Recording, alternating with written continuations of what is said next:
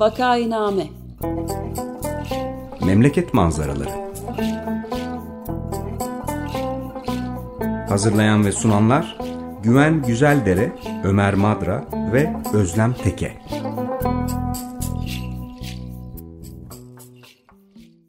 Günaydın, Vakainame'ye hoş geldiniz. Burası 95 FM Açık Radyo.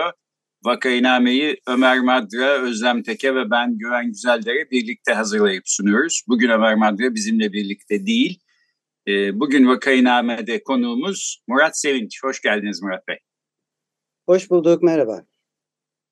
Merhabalar, konuğumuz Murat Sevinç. İstanbul'da merhaba, doğdu. 1988'de mülkiyeye girdi. 95 yılında aynı kurumda siyaset bilimi yüksek lisansına başladı ve 95 Aralık ayında anayasa kürsüsü asistanı oldu. Anayasa hukuku ve tarih konusunda makaleler ve kitaplar yayınladı. Radikal 2 ve Diken'de çok sayıda yazı kaleme aldı. 7 Şubat 2017 gecesi yüzlerce meslektaşıyla birlikte o OHAL karakası ile anayasa ve hukukun bilinen ilkelerine aykırı bir biçimde kamu görevinden atıldı. Hoş geldiniz Murat Hocam. Merhabalar, hoş bulduk Özlem Hanım. Teşekkür ederim. Murat Bey çok teşekkür ediyoruz geldiğiniz için. Sizle e, seçimin birinci turunun hemen ardından e, bir program yapmıştık 14 Mayıs'tan sonra. E, o gün bugün e, dür biz Vakainame'de seçim sonrası analizleri içeren programlar yapmaya devam ediyoruz. Siz de e, Diken.com.tr e, sitesindeki köşenizde e, işte birkaç gün önce seçim üzerine 10. eleştiri yazısını yayınladınız. E, biz artık bu seçim sonrası analizleri programlarını bitirmek istiyoruz. Çünkü sizin de yazınızda dediğiniz gibi herkesin canı burnunda, kimse de siyaset konuşmak istemiyor. Ee, bir de sizin yazınızın girişinde e, diyorsunuz ki herkes muhalefet niye bu kadar sessiz kalıyor, bu olacak iş mi diye soruyordu. Biz de sahiden buradan işte muhalefet ölü taklidi mi yapıyor, bu nasıl bir durumdur filan e, diyerek devam ediyorduk. Fakat e, muhalefet konuşmaya başladıkça çok korkunç e, diye benim niteleyeceğim şeyler ortaya çıkmaya başladı. Siz de öyle yazmışsınız. Konuşmasalar daha iyiydi diye düşünmeye başladım. Keşke yapsalardı, evet. Evet. E, şimdi tabii yani ortaya dökülen son, e, ortaya son dökülenler aslında e, ortaya çıkmayabilirdi ve öyle gözüküyor ki aslında ana muhalefet lideri de sanki hiç bu konudan bahsetmeden bu meseleyi e, tarihin e, karanlıklarında bırakmayı daha uygun görüyordu. Fakat işte Ümit Özdağ bir şekilde açık etti. E, tabii burada aslında bir sürü ilginç şey var. Yani e, Kemal Kılıçdaroğlu diyor ki mesela ben söyleyemem e, aramızdaki protokolü çünkü bu ikimizin namusuna emanet edilmiş bir şeydir. Ümit Özdağ söyledi ama demek ki aslında yani biraz satır arasını okursak Ümit Özdağ namussuz e, demeye getiriyor. Bunun başka bir e, şekilde nasıl okunabileceğini bilmiyorum. Sinirlendi. E, Kemal Kılıçdaroğlu'nun genel tarzı düşünüldüğünde zaten hani böyle bir şey söylemez ama tahmin ediyorum onu duyan e, herkes sizin gibi, benim gibi duyan herkes aslında Ümit Özdağ çok öfkelendiğini ve bir şey söylemek istediğini düşündü ama tabii işte bunu biraz böyle şey e, kapalı e, kapalı söyledi. Ama tabii Ümit Özdağ ki daha önceki performansına da bakıldığında pek e, sır saklamayı seven bir siyasetçi değil. Böyle şeyler evet. daha önce yaptı.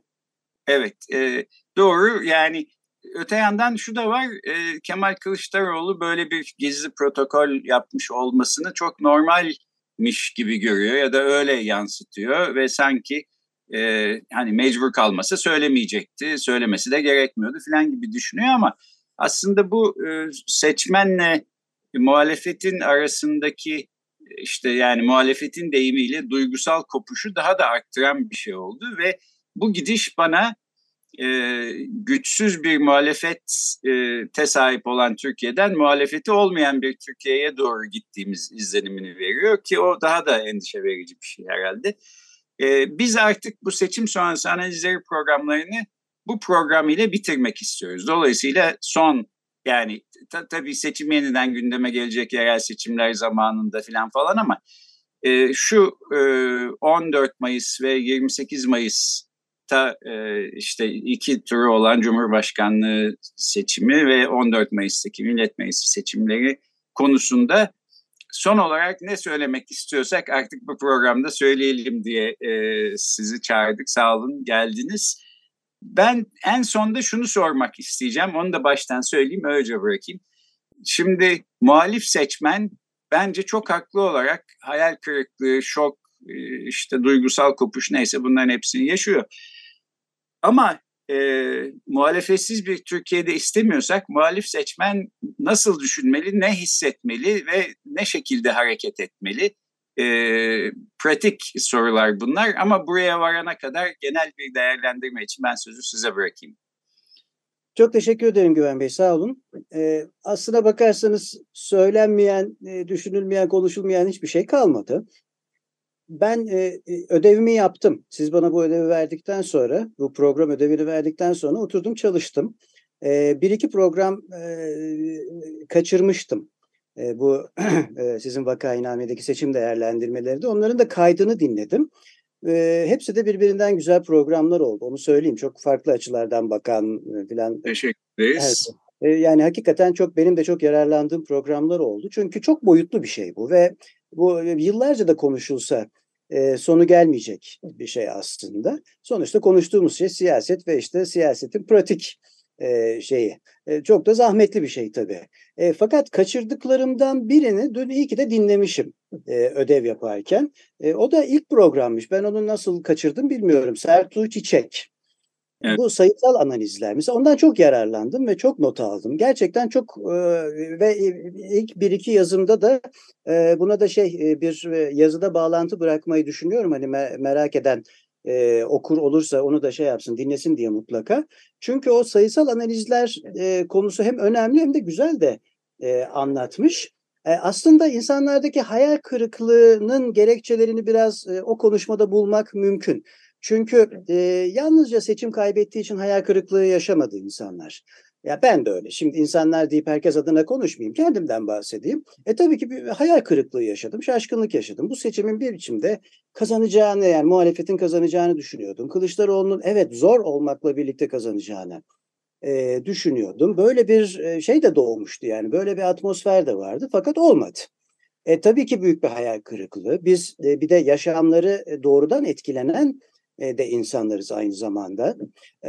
Şeyden seçim seçim sonuçlarına yani cezaevinde arkadaşlarımız var şimdi her şey bir tarafa ve bu tabii ki seçim sonucuyla da ilgili bir şey yani.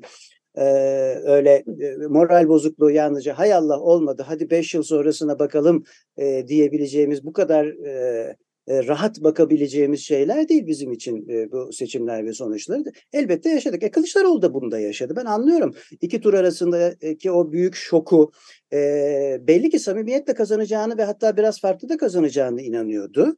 E, ve iki tur arasında da telaşla e, yine tahmin ediyorum aslında pek de istemeyeceği ee, ve so yani epey canını sıkan şeyler de yaptı. Yani Ümit Özdağ ile oturup da e, o protokolü yapması. Hadi açık protokolü hakikaten anladım. Olabilir iki tur arasında böyle şeyler. Can sıkıcıdır ama e, peki olabilir. Fakat gizli olanı e, yapmaktan son derece rahatsız olduğunu da tahmin edebiliyorum. Ama işte o telaş e, ve e, hadi bakalım yani kazanmak için artık ne yapmam gerekiyorsa onu yapayım telaşı. E, bir, bu bunlara neden oldu. Tabii biz e, seyirciyiz e, şey olarak, seçmen olarak ama yurttaş olarak da her şeyi e, yaşıyoruz işte e, birebir ve siyasetçilerden çok daha ağır yaşıyoruz doğrusu. Yani milyonlarca insan siyasetçilerin pek yaşamadığı sıkıntılar da yaşıyor. Özellikle profesyonel siyasetçilerin ve milletvekillerinin. Şimdi Sertu Çiçek'in analizlerinde mesela diyor ki meclisi hallederiz diyorlardı. Aslında çünkü diyor bu don sisteminde doğru dürüst bir hesaplama yapmamışlardı. Yani mesela meclisi alacaklarını düşünüyorlardı. Oysa AKP'nin oy oranı yüzde 40'a da düşse ki yüzde 35'e düştü. Ee, yine önde bitirme ihtimali vardı. Çünkü doğru dürüst hesaplamalar yapmamıştı. Mesela örgüt eksikliği. Ondan sonra seçmenle bütünleşememek. Şimdi bunlar e, bu seçim yüzde 51 ile e, alınsaydı da var olan sorunlar. İşin can sıkıcı tarafı bu. Yani bu kadar zamanda bir seçim güvenliğini sağlayamamak, seçim hukuku eğitimi verememek, sandık güvenliği sağlayamamak, e, örgüt sorunları yaşamak. Yüz yıllık bir partiden söz ediyoruz. Yani Allah için yüz yıllık bir parti. Yani bu dün kurulmuş bir parti değil.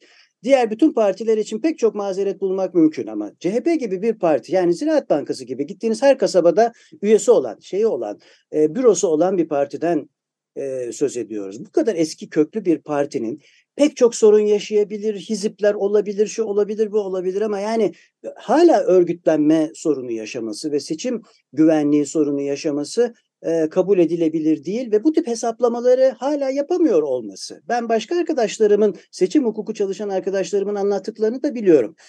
Ee, onlar örneğin seçimden birkaç gün önce CHP'nin örgütlerine verdiği seçim eğitimi konusunda doğrusu biraz umutsuzdu. Ama ne yapıyor insanlar? Elinden gelen her şeyi yapıyor. Terminator gibi bir seçmenimiz var bizim. Yıkılmıyor. Yani yıkılır gibi oluyor, canı sıkılıyor, morali bozuluyor. Sonra tekrar ayağa kalkıyor ve yeniden hadi bakalım deyip başlıyor. E ama insanların yapabileceği şeylerin bir sınırı var. Sınırı var. Yani parti dediğiniz şey örgütlenmedir. Yüzyıllık bir partiden söz ediyoruz. E, dolayısıyla başa döneyim. Can sıkı, e, insanların canının sıkılması, moralin bozulmasının tek nedeni e, seçim kaybetmek değil sonraki seçimler için e, bir umutsuzluğa. Yani bunu da kazanamadıysak ne kazanacağız? E bir de seçim sonrası performansına bakıyorsunuz. Evet önce hiçbir şey söylemediler. E ne oluyoruz kardeşim dedik. Yani bir insan bir, bir konuşma yapması lazım. E, konuşmaya başladılar. Hakikaten bir süre sonra keşke konuşmasalardı dedirtecek şeyler söylemeye başladılar. E, belli ki biraz bekleyelim. İnsanlar öfkeli. O öfke bir süre sonra sona erer. işte e, azalır. E, yolumuza bakarız filan. Hayır böyle bir şey söz konusu değil. Çünkü bir kurumsal çöküşten söz ediyoruz. E, çöküş yalnızca bürokraside, devlette yok. İşte muhalefetin de ne halde olduğunu görüyoruz. Yani bu bu iş bu kadar kolay değil. Yani Cumhuriyet'in en önemli seçimi diyeceksiniz. İnsanlar buna göre işte umutlanacak, organize olacak, sandıklara koşacak, çılgınlar gibi çalışacak, çabalayacak. Ee, kesinlikle kazanacağız hiç merak etmeyin diyeceksiniz. Merak etmeyin biz sahadayız her şeyi görüyoruz. Geliyor gelmekte olan diyeceksiniz vesaire. E seçim sonrasında da e canım ne yapalım? Beş yıl sonrasına bakalım. E vallahi biz e, ömrümüzü pazarda bulmadık. Hiç kimse bulmadı. Doğal olarak insanlar öfkeli. Ama tekrar söylüyorum e, bir umut görmüyor. Mesela yerel seçim için bir umut görmüyor. Ee, doğru dürüst bir öz eleştiri görmüyor. Yani öz eleştiri istemek şımarıklık değildir ki. Çıkar karşınıza biri, evet biz bu konularda hata yaptık ve bundan böyle bu konularda hata yapmamak için de şunları şunları yapacağız. Der ve karşısındakini ikna eder. Sizin seçmeniniz yani biz e, tahta değiliz, elma değiliz, koyun değiliz, biz nesne değiliz. Biz insanız. İnsanız bize bir şey anlatıldığında bunu anlayabiliyoruz. E, kusura bakmasınlar kimse çıkıp doğru dürüst bir şey anlatmıyor. E ondan sonra da dur bakalım işte e, merak etmeyin yerel seçimlerde çıkıyor. Türk siyasetinin gördüğü görebileceği en sıkıcı insanlardan e, birisi olan Faik Öztürk e, alıyor mikrofonları diyor merak etmeyin diyor 25 milyonu biz 35 milyona 40 milyona çıkaracağız. Belediyelerimize yeni belediyeler e, artık böyle dalga geçilmez. İnsanların aklıyla fikriyle dalga geçilmez. O yüzden e, bu can sıkıntısını ve moral bozukluğunu sadece sonuçlarla açıklamak e, mümkün değil. Dalga geçiliyor seçmenle, yurttaşla. Ha, ne oluyor peki bu aşamada? Bir karmaşa. O da iyi bir şey. Her ne çıkacaksa karmaşadan e, çıkacak diye düşündüğüm için. Evet insanlar birbirini üstsünler, kavga etsinler, tartışsınlar. O ona bağırsın, bu buna bağırsın ama buradan bir şey çıksın. Buradan bir şey çıksın. Çıkmak zorunda. E, ve kamuoyu, yurttaş e, bizler gücümüzün farkına varalım. Bakın CHP'liler yarın daha büyük bir grup olarak Akbelen'e gidecekmiş. Çünkü insanlar günlerdir siz neredesiniz diyor. Bakın e, bir iki yıldır başta Önder Algedik e, arkadaşımız olmak üzere inatla ısrarla e, oylamalara katılmayan milletvekillerinin listesini yayınlıyor. Şu parti şu kadar oylamaya katılmadı, bu parti bu kadar oylamaya katılmadı. Yani Türkiye Büyük Millet Meclisi'nde muhalefetin aslında hiçbir işe yaramadığını bas bas bağırarak sosyal medyada ilan ediyor. Bakın herkes takipçi olmaya başladı yavaş yavaş ve daha çok milletvekili oylamalara katılmaya başlandı. E yine biraz önce sözünü ettiğim sözcü diyor ki e ne yapalım bizim çoğunluğumuz yok katılsak da bir şey değişmeyecek. O zaman meclisi terk edin. O zaman meclisi terk edin ve benim vergilerimden maaş almayı bırakın kardeşim. Ben bir seçmen olarak size bunu söyleme hakkına sahibim.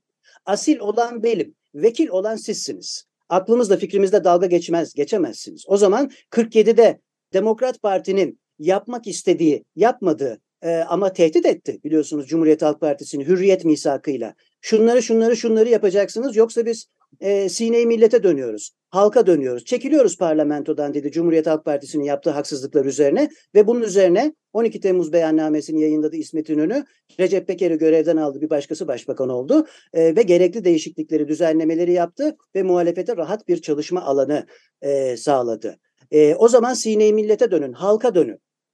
Madem Türkiye Büyük Millet Meclisi'nde hiçbir etkinizin olmadığını düşünüyorsunuz ki yok hakikaten. E, eğer oradaysanız da bir zahmet bir iş yapın. Çalışın. E, öfkeli konuştuğumun farkındayım ama inanın bunları hani biraz da e, zamanla yarıştığımız için arka arkaya söyleme ihtiyacıyla e, şey yapıyorum. Yıllardır bunları e, yazıyoruz, çiziyoruz, söylüyoruz. Evet bu sistem partileri ve parlamentoyu, partileri değil de parlamentoyu e, önemsiz hale getirdi. İşte bir ittifak e, şeyi aldığında diğerinin hiçbir sayısal önemi kalmıyor. Ama canım sayıdan ibaret değilsiniz ki. Yani hadi bize kelle muamelesi yapıyorlar canım siz de mi kellesiniz? Yani bir şeyi karşı çıkarak bazen bir yerde olmayarak orada etki yaparsınız. Bir şeyi boykot ederek, bir şeyi protesto ederek e, bunu yaparsınız. Ama ne yazık ki milletvekillerimiz o kadar memnunlar ki hayatlarından ve e, insanların kızgınlığının geçeceğinden o kadar eminler ki e, dur bakalım diyorlar ya işte o şimdi de yaz tatili geldi zaten dur hele bir tatil yapalım. E, konuşuruz sonra bunları canım çok da telaşlanmayın ne olacak 2028'e ne kaldı? Şurada diye herhalde düşünmeye başlıyorlar. Vallahi biz vatandaşız ve bizim hayatımız harcanıyor. Ben hayatımın 22-23 yılını yarısı neredeyse yarısını e, AKP ile geçirdim. E, ve muhalefet siyasetçisi şımarıklığıyla, aymazlığıyla e, geçirecek bir ömrümüz de yok artık. O yüzden bu arkadaşların genel başkanlar dahil olmak üzere durumun farkına varıp biraz toparlanıp biz nerede hata yaptık, niye oy alamıyoruz, bir anekdot şunu söyleyeyim size dilerseniz. Ta 1988 yılından bahsediyorum. Siyaset sosyolojisi hocamız Allah ömür versin Ahmet Yücekök İstanbul'dan derse gelirdi trenle. Bize ders anlatırdı dönerdi. Mülkiyeliydi ama o sırada artık İstanbul'da yaşamaya başlamıştı. Derdi ki geçiyorum trenle şöyle bir de yataklı vagondan alırdı o. Ee, bakıyorum İzmit'e bakıyorum, Sakarya'ya bakıyorum, o fabrikalara bakıyorum. Fabrikaların olduğu semtlere bakıyorum. Sonra Cumhuriyet Halk Partisi'nin buralardan hiç oy alamadığını. Yani bir sol partinin emekçi muhitlerinden hiç oyalamadığını, işçiden oyalamadığını, ardından da neden ömrüm boyunca bu partiye oy verdiğimi düşünüyorum e, yataklı vagonunda. Herhalde işte bir psikiyatr e, sandalyesine, e, iskemlesine oturup bunun nedenleri üzerine konuşmalıyım derdi. E şimdi neden e, yoksuldan oy alamıyorsunuz? Neden köylüden oy alamıyorsunuz? E, demek ki bir sorun var. Bu bütün partiler için geçerli. Şimdi e, vur abalıya tabii sadece herkes CHP'den ve Kılıçdaroğlu'ndan söz ediyor ama e, e, işte ne bileyim Türkiye İşçi Partisi içinde, Yeşil Sol Parti içinde, e, başkaca irili ufaklı sol partiler içinde sürekli halktan söz ediyoruz. E, halkın bizden haberi olmuyor. E demek ki bir sorun var burada ve bütün başarısızlıkları, bütün çaresizlikleri, çaresizlik demeyeyim de bütün yetersizlikleri de hep 12 Eylül'le açıklamak mümkün değil. 12 Eylül'ün solun üzerinden buldozer gibi geçişiyle açıklayabileceğiniz, anlatabileceğiniz şeyler var, açıklayamayacağınız şeyler var. 40 yıl geçti üzerinden. Bakın insanlar Akbelen'de ağaçlara sarılıyor. Anlatabiliyor muyum? Gezi'de şey yaptı. Ondan önce Sakarya'da işçiler toplandı. Yani müthiş bir değişim arzusu var bu toplumda. Görüyoruz bunu ya. Gözlerimizde görüyoruz. Her seferinde bu tip halk hareketlerini deneyimliyoruz. İşte insanlar sahip çıkıyor. Sahip çıkmaya çalışıyor e, hayatlarına, şeylerine. Ama e, e, aman e, protesto etmeyin, aman şunu geliyor gelmekte olan diye diye insanlara hak sahibi olduğunu unutturdu. Ne yazık ki siyasetçilerimiz. Yani ben şu anda alayım Kadıköy Meydanı'na gideyim, e, anayasanın bir maddesini okuyayım. Şöyle elime de bir megafon alayım, anayasayı da açayım, barışçıl gösteri bir haktır diyeyim, gözaltına alınır. Değil mi? Gözaltına alınır. E şimdi bu haldeyiz. Bu haldeyiz ve bu giderek artacak. Dolayısıyla herkesin herkesin biz nerede hata yaptık?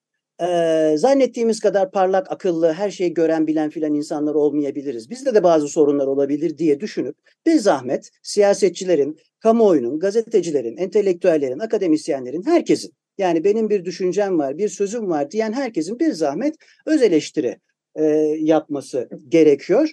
Çok hızlı konuştuğumun ve uzattığımın farkındayım. Ama e, bir, bir önceki 14 Mayıs'tan sonraki şeyde söylediğimi de söyleyeyim. Seçim öncesi hukuksuzluklar değil mi? Seçim öncesi, seçim esnası ve seçim sonrası diye ayırıyoruz. Seçim öncesi hukuksuzlukları, hukuk dışılıkları da unutmadan ve buna asla ve asla alışmadan yapmamız lazım. Biz hala bugün üçüncü kez aday olma hakkı olmayan bir insanın cumhurbaşkanı seçilmesinden söz ediyoruz. Adını ne koyarsanız koyun rejimin. İsterseniz parti devlet deyin, isterseniz e, otoriter, bilmem yarışmacı otoriterlik deyin, bizim siyaset bilimcilerinin, Anglo-Saksonların çok bayıldığı gibi. Ne söylerseniz söyleyin. Bunun örneği var mı Allah aşkına? Bunun örneği var mı? Başka pek çok şeyin örneği var ama aday olamayan birinin adaylığından söz ediyoruz. Şimdi de diyorlar ki 2028'de gene aday olmanın yolla ya yol aramasına gerek yok. Yüksek Seçim Kurulu'nun yaptığı berbat yoruma göre ikinci kez seçilmiş oldu. Zaten erken seçim kararı alınırsa 2028'de yeniden aday olabilir artık. Bunun önünde bir engel kalmadı ki. Dördüncü kez de aday olabilir yani o yoruma göre. E, bütün bütün bu hukuksuzlukları da içselleştirmeden e, tek bir boyutu yok hukuk dışılıklara her durumda karşı çıkmaya ve siyasetçileri karşı çıkmaya davet ederek e, bu mücadeleyi her ne mücadelesi veriyor veriyorsak vermek zorundayız. E, öyle bir hale geldik ki e canım normal diyorlar bu rejimlerde. Olur böyle şeyler diyorlar filan işte. E, e, ama yani bu kadar da hakikaten olağanlaştırmayalım e, şey olana biteni. E, seçim esnasında yaşananlar işte sizin yaptığınız programlardaki özellikle Ahmet Hoca ile Ahmet Tonak'la ve Şink'le e, olan programınızdaki işte o evet şaibe var. Şaibe var demek şaibeye sığınmak değildir ki. Ama varsa da var. Yani işte sahip çıkılamayan şeyler var. Bazı yerlerde olağanüstü tuhaflıkta oy oranları var işte. Bütün sandıklarda yüzde yüz çıkmış filan. E şimdi bunlar ayrıca bir sorun. Seçim sonrasında seçim sonrasındaki e, bu sert sözcük için hakikaten kusuruma bakılmasın e, ama muhalefetin bu arsızlığı dur bakalım geçer e, nasıl olsa susarlar şeyi e, hakikaten kabul edilebilir, kabul edilebilir bir şey değil. Öz eleştiri yapmak zorundayız. Herkes. Herkes bir zararı yok. Zararı yok. Yani insan yapınca da insanın başına bir şey gelmiyor. Yani neden ulaşılamayan kitlelere ulaşamıyoruz? Hiçbirimiz. Neden o odalar içinde hapsolmuş durumdayız? E, bu fanatizmin değil mi? Bir de bir Erdoğancılık diye bir şey var artık mesela. Yani AKP'ye oy vermekten e, çok daha başka bir şey artık. Mesela bunun gerekçeleri nedir? Neden her şeye rağmen bir takım insanlar gidip hala e, oy vermeye ve desteklemeye devam ediyor? E, mesela seçim sonrası konuşmaya başladığımız Amerika'da bir üniversitede çalışan e, Utku Balaban bizimle birlikte atılan e, arkadaşımız çok güzel bir iki yazı yazdı bu işte burjuvazi, faburjuvazi filan. E, diyor ki ya zaten yoksul yoksuldu yani diyor. Şehirli yoksullaştığı için ve bizim durumumuz zorlaştığı için e, İstanbul'da kilerin hayatı çekilmesi hale geldiği için sürekli yoksulluktan söz etmeye başladık. Ama bir tarafta zaten yoksul yoksuldu. Mesela değil mi? İstihdam artışı dan sonra her durumda her koşulda AKP'nin bugüne kadar istihdam artışını başardığından söz etmeye başladılar. Demek ki mesela tencere iktidar götürür. Yok götürmedi işte. E demek ki tencere o kadar da boş değil. Demek ki evet asgari ücretli iki kişi bir evde çalıştığı zaman geçinebiliyor. Yani bir sürü ezberimiz var ve siyasetçilerin çok sayıda ezberi var. Bunların hepsinin yeniden göz önünde bulundurulup yani dürüstçe, dürüstçe oy alınamayan kitlelerden neden oy alınamıyor? Aç olduğunu düşündüğümüz insanlar belki o kadar da aç değildir hakikaten ya da ona rağmen ona rağmen kendisini aç bırakana koşuyorsa acaba bunun nedeni nedir? Bunlar üzerine, taşra üzerine, kasabalar üzerine, oradaki hayat üzerine, oradaki siyaset ve ilişkiler üzerine düşünmek zorundayız. Yoksa mesele değil. Evet bence de Kılıçdaroğlu güzel bir konuşmayla, umut vadeden bir konuşmayla istifa etmeliydi ve kendisinden sonra gelecek olana bırakmalıydı yerine. Hala da böyle bir beklenti içindeyim. Boş bir beklenti gibi görünüyor giderek ama e, bunu yapmalıydı. Ama e, önceki Deniz Baykalt. E, sonrakini de bilemiyoruz. Ama daha yapısı, daha temel sorunlarımız olduğu çok açık. Çok açık. O, yüzden, o yüzden giderek artacak antidemokratik uygulamalar, vesaire de göz önünde bulundurulduğunda çok zorlu bir döneme girdiğimizi doğrusu düşünüyorum. Öyle yakın zamanda erken seçim filan şimdi yeni bir afyon buldular. Aa merak etme yakında erken seçim olur filan diye. Niye olsun yani durup dururken erken seçim? Öyle bir şey de kolay kolay olacağını zannetmiyorum. Yerel seçimlerin elbette son derece önemli olduğunu e, düşünüyorum. E, ama elbette çok sürpriz olabilir Türkiye'de fakat bu gidişle bu gidişle yerel seçimleri de öyle kolay kolay e, İstanbul'u, Ankara'yı e, filan da e, alamayabilirler. Evet Cumhurbaşkanlığı seçiminde e, Kılıçdaroğlu önde çıktı ama e, şu anki e, performansa bakıldığında muhalefetin elbette şunu bir parantez içinde söyleyeyim. Yerel seçim dinamikleri çok daha farklı. Genel seçimlerden ve Cumhurbaşkanlığı seçiminden. Ancak onlar da öyle çok garanti filan değil.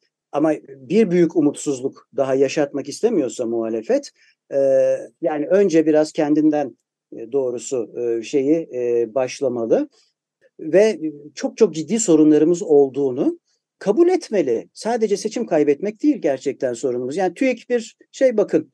Niye bu haldeyiz? Yani TÜİK araştırma yayınladı. 10, 10 kişiden 9'u Türkiye'de hiç kültürel faaliyete katılmıyor mesela. Ne bileyim %65'i hiç roman okumuyor. E şimdi hiç kültürel faaliyete katılmayan milyonlarca e, insana biz İstanbul'da yaşamanın tiyatroya, sinemaya gitmenin filan ne kadar zorlaştığını e, anlatmaya çalışıyoruz. E doğal olarak da anlatamıyoruz.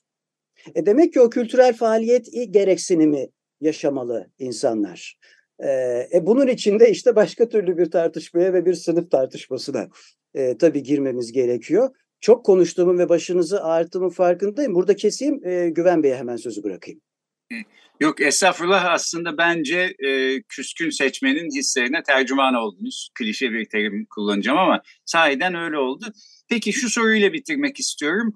E, seçmenler yani sizi radyoda şu anda dinlemekte olan ve e, gerçekten bir duygusal kopuş yaşayan seçmenler ben bir daha oy vermem bu partilere e, diyenler yani bir e, köşe yazarı diyor ki muhalif gazetelerden birinde muhalif seçmen bu partilerden bir şey çıkmaz artık hissiyatına demirlemeye başladı diyor.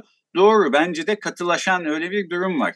E, ama mesela sandığa gitmemek demek işte yerel seçimleri de AKP'nin alması demek filan. E, Her biz, daha da kötü gitmesi demek aslında. Evet yani ne düşünmeliyiz, nasıl hissetmeliyiz, ne yapmalıyız bu soruyla bitirelim. E, bence seçmenler e, bu tabii oho e, sabahlara kadar konuşabiliriz.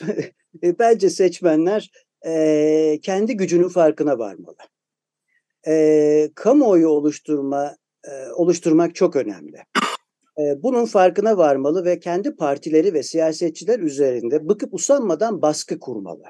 Bunun çok önemli, bunun yakın vadede sonuç verebilecek bir şey olduğunu düşünüyorum. Çünkü orta vadede, uzak uzun vadede pek çok şeyin değişmesi gerekiyor bu ülkede diyorum. Yani 10 kişiden 9'u hiçbir kültürel faaliyete katılmıyorum diyor mesela filan. Şimdi ekonomik kriz nasıl konuşacaksınız? O bambaşka bir dünya. Bir sürü ülke var Türkiye'de birbirinden habersiz ama her gün birbirini sokakta sağda solda filan gören ve başka ülkelerde yaşayan neredeyse insanlar var. Başka ülkeler var bir ülkenin içinde. O yüzden e, yakın vadede neler yapılabilir? Çünkü evet kesinlikle belediye seçimleri çok önemli. Çok çok önemli. Yani ondan sonra bir dört yıl var.